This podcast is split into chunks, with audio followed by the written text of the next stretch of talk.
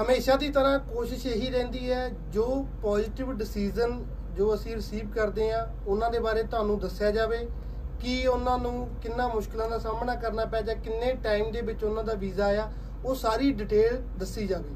Reason ਕੀ ਹੈ, ਜਦੋਂ ਕਿਸੇ ਵੀ ਪ੍ਰੋਫਾਈਲ ਬਾਰੇ ਆਪਾਂ ਸ਼ੇਅਰ ਕਰਦੇ ਆ ਕੋਈ ਨਾ ਕੋਈ ਡਿਟੇਲ ਦਿੰਨੇ ਆ ਤਾਂ ਇੱਕ ਪੋਜ਼ਿਟਿਵਿਟੀ ਬਣਦੀ ਆ ਕਈ ਵੀਰ ਭੈਣ ਹੁੰਦੇ ਆ ਜਿਨ੍ਹਾਂ ਦਾ ਆਲਰੇਡੀ ਵੀਜ਼ਾ ਪ੍ਰੋਸੈਸ ਦੇ ਵਿੱਚ ਹੁੰਦਾ ਹੈ, ਤਾਂ ਉਹਨਾਂ ਨੂੰ ਉਸ ਚੀਜ਼ ਦੇ ਉੱਤੋਂ ਇੱਕ ਸੇਧ ਮਿਲਦੀ ਹੈ ਅਗਰ ਇਸ ਪ੍ਰੋਫਾਈਲ ਦਾ ਵੀਜ਼ਾ ਇੰਨੇ ਟਾਈਮ ਚ ਆ ਗਿਆ ਤਾਂ ਸਾਡਾ ਵੀ ਵੀਜ਼ਾ ਆ ਸਕਦਾ ਅੱਜ ਸਾਡੇ ਨਾਲ ਸਤਵੀਰ ਸਿੰਘ ਨੇ ਸਤਵੀਰ ਸਿੰਘ ਦਾ ਕੈਨੇਡਾ ਦਾ ਸਪਾਊਸ ਓਪਨ ਵਰਕ ਪਰਮਿਟ ਦਾ ਵੀਜ਼ਾ ਜਿਹੜਾ ਸਟੈਂਪ ਹੋ ਕੇ ਆਇਆ।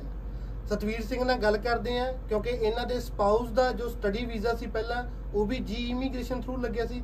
ਕਿੱਦਾਂ ਦਾ ਇਹਨਾਂ ਦਾ ਸਫ਼ਰ ਰਿਹਾ ਸਾਰਾ ਉਸ ਦੇ ਬਾਰੇ ਗੱਲ ਕਰਦੇ ਆ ਸਵਾਗਤ ਹੈ ਸਤਵੀਰ। ਪਹਿਲਾਂ ਤੁਹਾਡੀ ਮਿਸਿਸ ਦਾ ਵੀ ਸਟੱਡੀ ਵੀਜ਼ਾ ਜੀ ਇਮੀਗ੍ਰੇਸ਼ਨ ਤੋਂ। ਲੱਗਿਆ ਸੀ ਕੀ ਉਹਨਾਂ ਦੀ ਐਜੂਕੇਸ਼ਨ ਬੈਕਗ੍ਰਾਉਂਡ ਕੀ ਸੀਗਾ?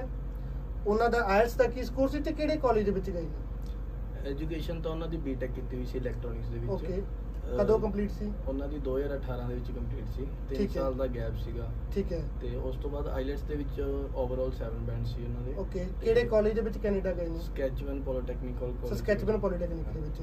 ਕਿਹੜੇ ਸਮੈਸਟਰ ਦੇ ਵਿੱਚ ਗਏ ਸੀ ਜਾਂ ਕਿਹੜਾ ਇਨਟੇਕ ਸੀਗਾ ਉਹਨਾਂ ਦਾ? ਉਹਨਾਂ ਜਨਵਰੀ ਇਨਟੇਕ ਸੀ। ਜਨਵਰੀ 2022 2022 ਇਨਟੇਕ ਹਾਂਜੀ। ਓਕੇ ਉਸ ਤੋਂ ਬਾਅਦ ਉਹਨਾਂ ਦਾ ਵੀਜ਼ਾ ਆ ਗਿਆ ਉਹ ਚਲੇ ਗਏ। ਤੁਹਾਡੇ ਜਿਹੜਾ ਤੁਸੀਂ ਆਪਣੇ ਡਾਕੂਮੈਂਟ ਪ੍ਰਿਪੇਅਰ ਕਦੋਂ ਕਰਨ ਲੱਗੇ ਸੀ ਸਪਾਊਸ ਓਪਨ ਮੈਂ ਵਰਕ ਨਾਲ ਦੀ ਨਾਲ ਜਦੋਂ ਮੇਰੀ ਫਾਈਲ ਉਹਨਾਂ ਵਾਈਫ ਗਏ ਉਸ ਤੋਂ ਬਾਅਦ ਨਾਲ ਦੀ ਨਾਲ ਮੈਂ ਡਾਕੂਮੈਂਟ ਪ੍ਰਪੇਅਰ ਕਰਨ ਲੱਗ ਗਿਆ ਸੀਗਾ। ਫਰਵਰੀ ਦੇ ਵਿੱਚ ਮੈਂ ਫਾਈਲ ਸਬਮਿਟ ਕਰਤੀ ਸੀ ਆਪਦੀ ਤੇ ਮੇਰਾ ਜੁਲਾਈ 25 ਨੂੰ। ਫਰਵਰੀ 2022 ਦੇ ਵਿੱਚ ਤੁਸੀਂ ਆਪਣੀ ਸਪਾਊਸ ਓਪਨ ਵਰਕ ਪਰਮਿਟ ਦੀ ਐਪਲੀਕੇਸ਼ਨ ਸਬਮਿਟ ਕਰਤੀ ਸੀ। ਉਸ ਤੋਂ ਕੁਝ ਸਮੇਂ ਬਾਅਦ ਤੁਹਾਡਾ ਜਿਹੜਾ ਮੈਡੀਕਲ ਪਾਸ ਹੋ ਗਿਆ ਹੋਣਾ ਹਾਂਜੀ। ਤੇ ਟੋਟਲ ਜੁਲਾਈ ਦੇ ਵਿੱਚ ਤੁਹਾਡਾ ਡਿਸੀਜਨ ਆ ਗਿਆ ਹਾਂਜੀ ਜੁਲਾਈ ਦੇ ਵਿੱਚ। ਤਾਂ ਦੇਖ ਸਕਦੇ ਆ ਵੀ ਜਿਹੜਾ ਆਲਮੋਸਟ ਟੋਟਲ 5 ਕੁ ਮਹੀਨਿਆਂ ਦੇ ਵਿੱਚ ਇਹਨਾਂ ਦਾ ਜਿਹੜਾ ਸਪਾਊਸ ਓਪਨ ਵਰਕ ਪਰਮਿਟ ਆ ਗਿਆ।